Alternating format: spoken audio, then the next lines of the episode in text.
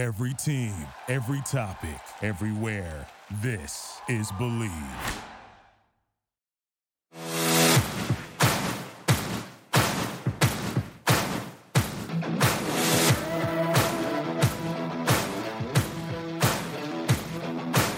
Welcome to Bleav in the Ivy League, a look inside the ancient eight teams in the Ivy League and their upcoming games with all of the stats, trends, and analysis that you want to hear.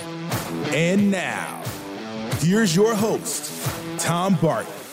All right, guys, welcome back to another episode Bleav in the Ivy League. It is week three in the Ivy Leagues, and last week we have a lot of eye-opening things going on in the Ivies. We're going to take a look back at last week, what happened last week, and move forward into what is coming up for this week's games.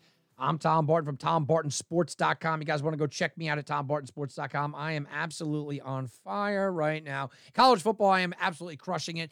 In the NFL, I had a 4 0 opening week, and after that, still with my head above water and still making money every single week. I haven't had a losing week yet right now absolutely crushing it at tombartonsports.com. Go check me out, tombartonsports.com there. Go check out Tom Barton Sports over on YouTube, Tom Barton Sports on Twitter if you want to talk to me, or tombartonsports at gmail.com. Also a good way to get in touch with me. All right, guys, look, let's get right into this thing. And you, we start to look back and you go, okay, we have to look back at last week and what happened. Harvard jumps out as one of the teams that is concerning right now. Look, Harvard gets the win. 35 28 down in Brown. They go to Providence, Rhode Island. They walk away with a win. But this Harvard defense was supposed to be their calling card. Harvard's defense was supposed to be what they were going to lean on. Harvard's defense was supposed to be one of, if not the best defense in this conference. And Harvard's defense was playing really well. They were up huge. They were up 35 to 7 going into the fourth quarter. You could say that they called the dogs off or whatever, but 21 points in the fourth quarter and 28 points in the second half for the Harvard defense has to be concerning. Harvard gets the win.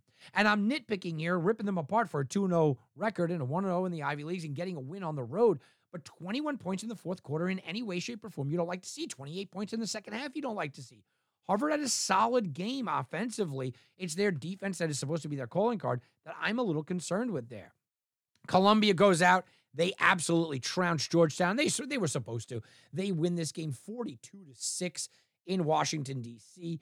Complete effort by Columbia, who actually was held scoreless in the first quarter. After that, went crazy. Fourth quarter, 22 points. Columbia just kept pouring it on. Columbia looks a lot better than I think that we gave them credit for. In a game that had a total set at 36 by the odds makers, uh, Penn wins 12 to nothing uh, by the way, they were an 11 and a half point favorite. Yeah, they covered. Uh, Penn wins 12 to nothing at home against Lafayette. You want to talk about a defensive effort? Here it is. Defensive effort all day long for Penn, who wins in Philadelphia. They move to 2 0 and 2 0 at home. Yale upends Cornell 38 14. Little problem there. It, was a one sided affair from the beginning. It was 28 to 7 at the half, and then they never really looked back. Going on the road, getting their win. They're 1 and 1 overall, 1 and 0 in the Ivies, and Yale feels better about themselves today. Princeton should not. Princeton, we want to talk about point spreads, right? Which we don't really get into too much in the show, but Princeton was a 24 point favorite. They won 29 17 over Lehigh and really needed a, a second half performance. It was 10 10 at the half. And Princeton, their offense is supposed to carry the day. Their offense got it done with 29 points. You can't get upset about that, but there's a lot of threes on that board. They settled for a lot of field goals, guys. Princeton does, however, move to 2 0. Lehigh only scored 17, so you can take away some defensive uh, prowess there for Princeton. Dartmouth was supposed to be, by most pundits, the team that wins this division, this conference, and rules. And they were supposed to rule because of their tremendous defense. Well, their defense absolutely fell apart in their final overtime loss 38 31 to Sacred Heart. Sacred Heart ran for 134 yards on them. Sacred Heart passed for almost 300 yards on them. Dartmouth, offensively, listen, offensively, they, they put up 500 yards of offense. You can't get mad at that. And Dartmouth was up 21 to 3 after the first quarter. That's the way this was supposed to go. It was close to a three touchdown spread. Dartmouth was supposed to absolutely crush the Sacred Heart team, and they were doing just that. And then they fell apart. And it's their defense that fell apart. And their offense late in the game also did. Sacred Heart scored seven in the uh, in the fourth to zero for Dartmouth, seven in overtime to zero for Dartmouth. So Dartmouth, who was supposed to lead this division, who was supposed to be the standard bearer in this division, not only lost, but they lost because of their defense was a problem. Defense was a problem for Dartmouth, was supposed to have the best defense in the league. Defense was a problem for Harvard, although they did get the win. So these are things that we have to watch moving forward. And as we do move forward, let's take a look at Dartmouth against Penn. This is Friday night's game. It's going to be 7 o'clock in Hanover, New Hampshire, Dartmouth Field, Memorial Field out there. Dartmouth has, has got to come back and show us that their defense is what we thought it was. Now, Penn plays defensive game, just won the game 12 nothing, right? Penn is a perfect kind of fodder for Dartmouth to take out their aggression. They don't have an explosive offense. Penn likes to keep games close. Penn likes to keep this uh, game. They want to keep this game in the low 30s. And so does Dartmouth. They have to come out here and they have to say, we're going to reestablish ourselves as the defensive stalwart that we are. This is an interesting game to watch, though, overall, because Dartmouth doesn't have an Ivy League game, neither does Penn. So it's going to be their first Ivy League game. This is the game that matters, uh, according to Dartmouth. Hey, throw everything else away. It doesn't matter that we lost last week, but I'm interested to see how this game develops. How does this Dartmouth team bounce back? Specifically, how does this defense bounce back from losing a game in overtime, from losing and putting up that kind of offensive performance against them? This is one of those show me games. I, I don't mean to disparage Penn and brush them aside, but Dartmouth is supposed to be the standard barrier. If Penn comes to plays, they can win this game because of what I've watched the deficiencies with Dartmouth, and that would be a huge win early in the season on the road.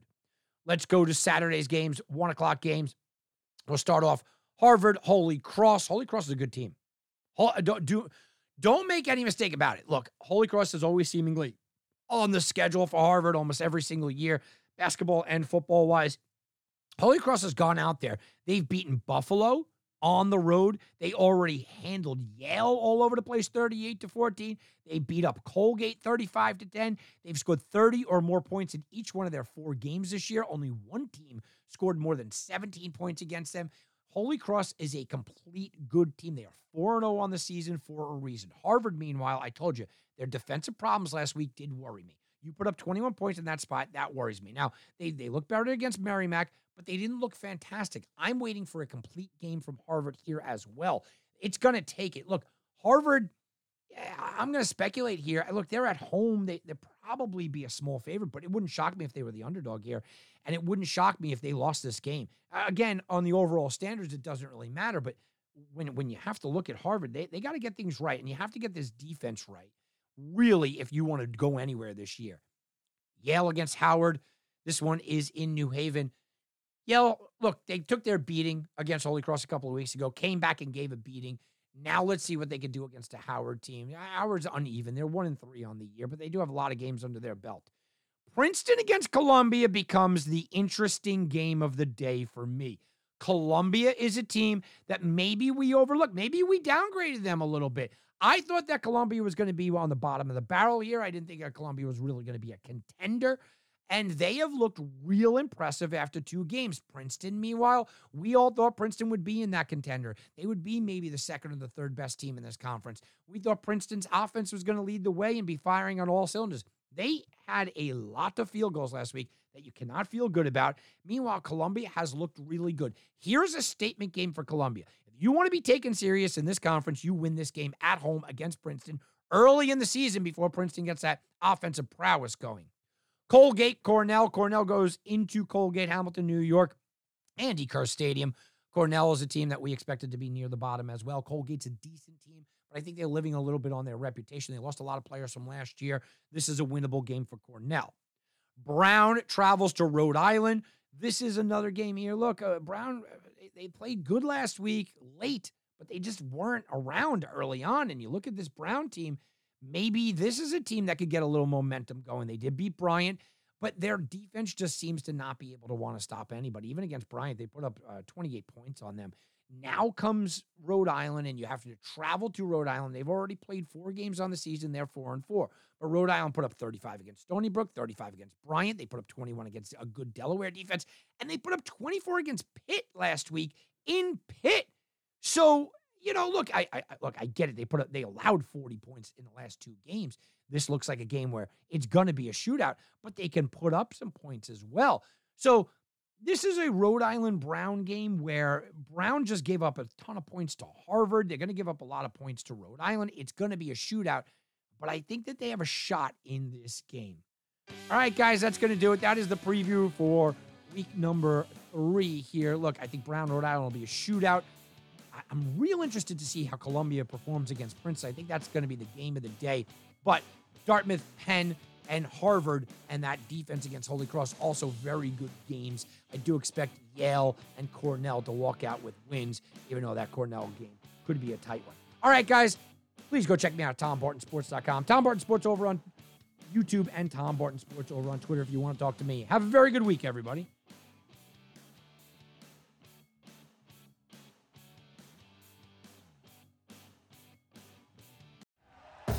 Thank you for listening to Bleav. You can show support to your host by subscribing to the show and giving us a five star rating on your preferred platform. Check us out at Bleav.com and search for B L E A V on YouTube.